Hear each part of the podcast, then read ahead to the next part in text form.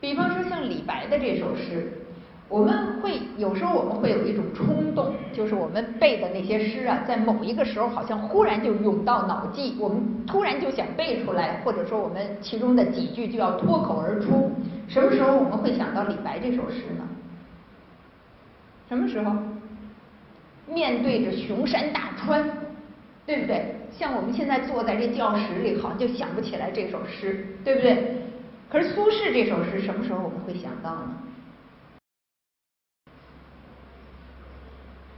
这个就难说，对不对？什么时候都可能会想到，为什么会有这种不同呢？李白的这个诗呢，我们其实可以看得出来一泻千里的那种气势，对不对？而苏轼的这首诗呢，其实它遣词造句平平常常的，没有哪个词儿我们不熟悉的，好像都是那个很朴实的一种表达。但这个两首诗呢，其实它的这个意境，我们可以说这个意境都是很高的，对吧？都是超凡脱俗的，但是这个意境呢，还是有不同。这个钱钟书先生呢做过一本书，他叫《宋诗选》。在那个《宋诗选》里边呢，其实他说到过唐诗和宋诗的比较，宋诗和唐诗的比较应该说，他那个里边呢也提到，就是说宋人呢跟在唐人后边，如果要作诗，这是宋人的不幸，因为好诗呢都被唐人做光了，对吧？宋人呢就很难再做出好诗来了。但是实际上呢，宋人是另辟蹊径。另辟蹊径，那么他们的这个作诗的这个追求啊、意境啊，他的这个审美的对象啊，都可能和唐人作诗的时候有了许多的不同，有了很多的不同。那么，北大呢有一位原来做这个文学史的林庚先生，呢他就曾经说，他说呢这个唐诗呢是青年人的歌唱，宋诗呢是人到中年的吟咏。那么另外呢，他也说唐诗呢是重山川意象的，是重自然景象、山川意象的，而宋诗呢是重人文理趣的。这就是我们刚才说到的这种走向这个文学的这种关怀吧，走向这个人文化。在这个钱钟书先生的这个《宋诗选》里边，他也说到，他说这个唐诗啊常在风神情韵，而宋诗呢是善于，他是写那个擅长提手旁的那个擅，这个筋骨思理，所以你看上去它其实是比较干的一首诗，但是呢它的这个内在的追求呢是一种哲理的这种理趣，它是这样的一种理趣。所以这个我们从这两首诗的比较上，我们当然不能以一概全了，但从这两首诗的比较呢，我想给我们开启一个很有意思的一扇窗，让我们呢会去观察或者说思考更多的问题。这个是昨天我们看到过的，对吧？这个除了这个不粘土以外，这个人物绘画呢是早就有了，但是最早期呢其实是画那些神仙，画那些仙士啊什么那样的一些人物，逐渐的才开始画真人。画真人呢一开始也是画那些帝王啊，或者说达官贵人，什么凌烟阁，就这什么功臣啊，什么秦王府的学士啊等等的，画那些。逐渐的呢开始有了一般的人，对吧？包括这些塑像。但是呢，这些哪一些人是值得呈现的，哪一些人的形象，对吧？他昨天我们就说过，是那些很闲适的、自在的那些形象，优雅的那些自足的值得呈现呢，还是那些劳苦之中的值得呈现？这个在各个时期了呢，其实也是有不同的选择的。所以呢，我们看到这个宋代的这个人物的图像，包括这些雕塑呢，它有很多的选择的不同。有一位这个加州大学的教授，他中文名字叫柏文利，他英文的叫 Bibli Basler。他在他的这个一本书里边，他叫这个 Powerful Relations， 权力的关系。在这个里边呢，有很长的一个序言，他就比较了唐代和宋代的女性墓志。女性牧师，他就说到唐代的女性牧师称赞什么样的女性呢？开始的时候他都会说这个女性的家庭背景如何的好，然后呢会说这个女性的容貌，然后呢他会说这种兰桂芬芳这样的一些这个表述。而在这个宋代的墓志里边，他会强调什么呢？这个女性怎么样含辛茹苦，怎么样辛辛苦苦的把她这个孩子拉扯大，所以她值得呈现。后来就有一个学生他问我，是不是唐代的女性都不辛苦，那宋代的女性都很辛苦？实际上都是差不多的，对吧？有的东西变化快，而社会生活呢，其实它变化的节奏是比较慢的，而且不依朝代的转移来变化。但是宋人觉得这些东西是值得呈现的，而唐代呢，觉得这些东西不足为他人道。啊，这么辛苦拉扯了一个孩子，对吧？这个不值得写在这个墓志铭里边。所以呢，这个其实是有一种审美的心理，认为什么是美的，什么是价值，值得追求的，跟这个呢是有关系的。这个说到图画呢，自然就会想到这个《清明上河图》。《清明上河图》呢，它呈现着一种民俗景观，呈现一种市井生活。另外呢，它也是一种都市的风情图。去年呢，在台湾开一个这个文艺绍兴的会，那个会后呢，石守谦老师他是专门做艺术史的，他当时呢就给我提过一个问题，他说他觉得《清明上河图》是非常另类的，是很另类的。它在中国的这个绘画史里边，包括这个界画，包括这个民俗画、都市风情画里边，不是一个主流的。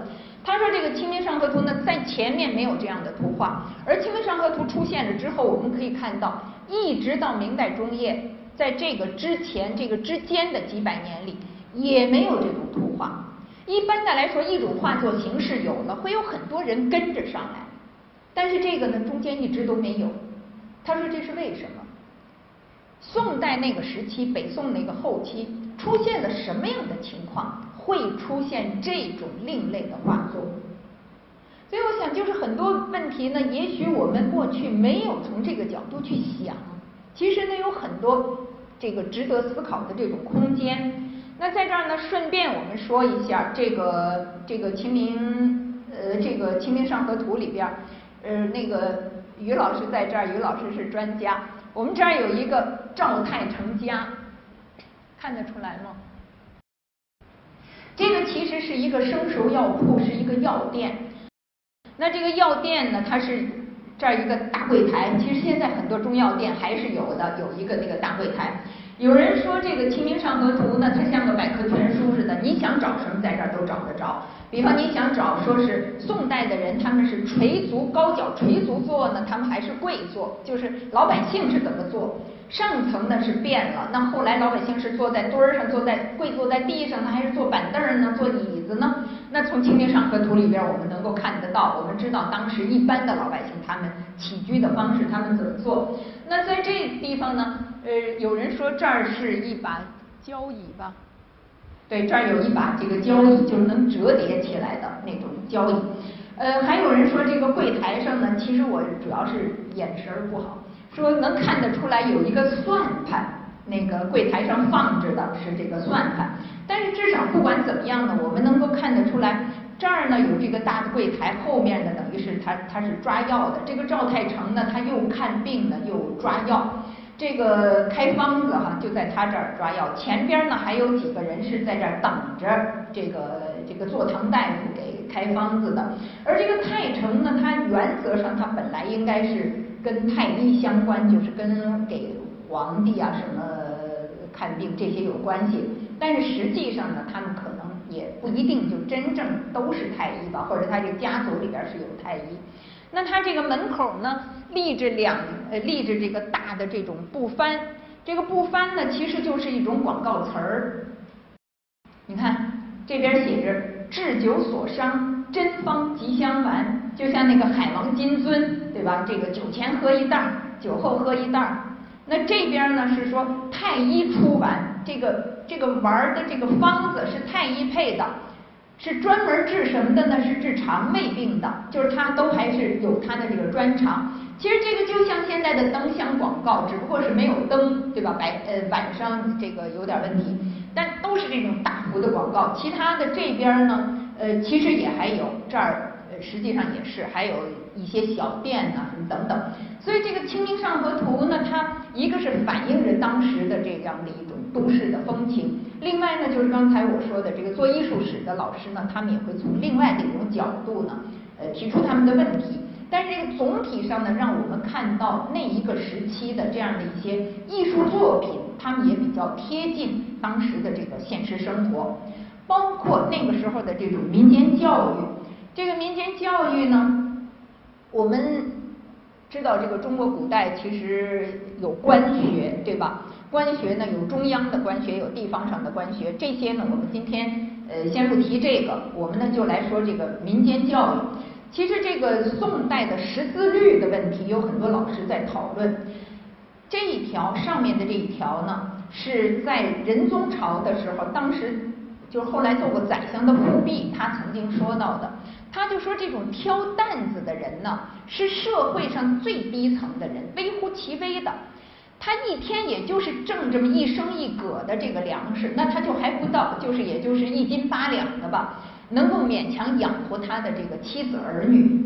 但是就是这种情况下，他每天还要挪出来，这个字就是加提手旁的那个挪，挪出来1个2个铜板，干什么呢？攒起来，将来让他儿子上学，多少学几个字，这个呢就叫他给他儿子攒的学课。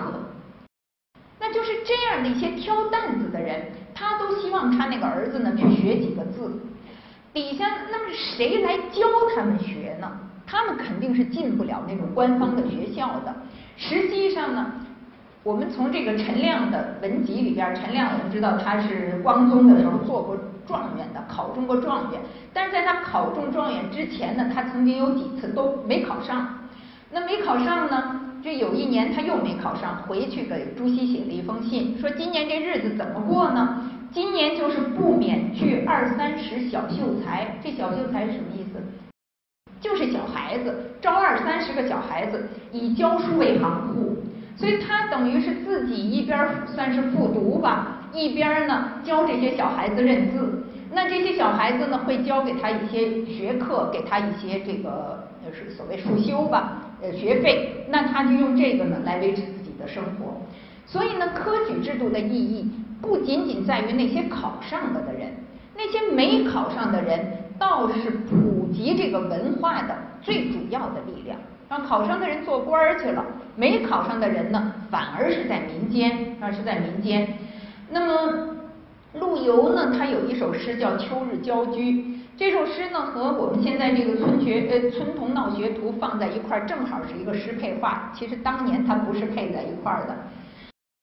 那这个诗里边呢，陆游就说：“儿童东学闹比邻，他挨着这么一个学校，而这个学校呢是一个东学。”为什么叫东学呢？这个农家的孩子都是不可能正规上学的，他平常得带他弟弟啊，或者在地里头捡麦穗啊，帮着家里边扫地挑水啊，所以呢，他得农闲的时候才会上学。所以10月的时候才有这个东学，就在村里边有东学。东学是什么人来教呢？就是一些愚儒、念书人，但是呢没念出太大的名堂来。那么这样的人呢，他就来教书。他这先生呢，他教书也不是有太大的兴趣。人家那个课间呢都是学生睡觉，他这课间呢是老师睡觉。那么他的这些学生呢，学什么呢？学的都是杂字啊、百家姓这一类的，谓之村书，就是一些多少能念些字。其实呢，我们知道，像中国历史上的主要的教科书，所谓的300篇了，对吧？《三字经》是南宋后期出现的，有人说是王林林做的，那个虽然不可靠。《三字经》当然后来又补了很多东西，所以明代的了什么的都有了。但是呢，早期的《三字经》其实是南宋的时候，南宋后期出现的。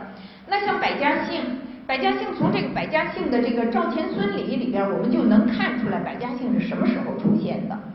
什么时候出现的呢？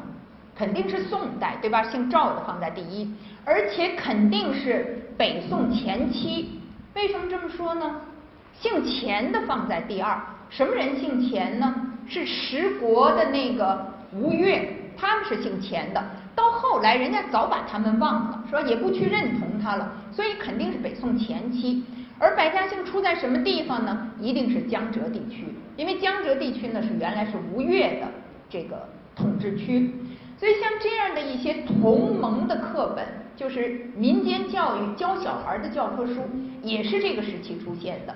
因此，它让我们呢从整体上看到这个时期的，包括这个识字了，包括这个上层的这样的一些这个文化的作品了，那么都越来越贴近于当时的社会需求和当时的这个社会现实。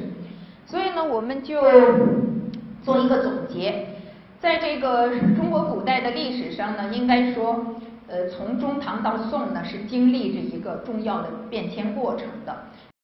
那么对这个变迁过程的把握呢，其实关系到对我们对整个的中国历史走势的把握。那这个把握呢，是不是我们可以说它是走向平民化、走向世俗化、走向人文化这样的一种趋势？那总体上呢？我们给一个小结，宋代历史再认识，我们要怎么看宋代这个历史时期呢？我想首先应该说，宋代呢，它处在中国历史上一个重要的转型期，面临着很多的新问题和新挑战。应该实事求是的说，它不是中国古代历史上国势的一个强劲的时期。宋代的历史有它非常突出的问题，但是它在物质文明和精神文明方面呢，也是有些突出的成就的；在制度方面呢，有很多独到的建树。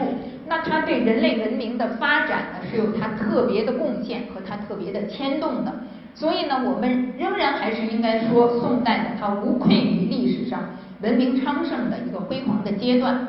那么，我们看宋代有什么意义呢？有的同学说，我也不是研究宋史，对吧？我为什么非要去看宋代呢？实际上，我想中国历史上的各个时代都是一样的。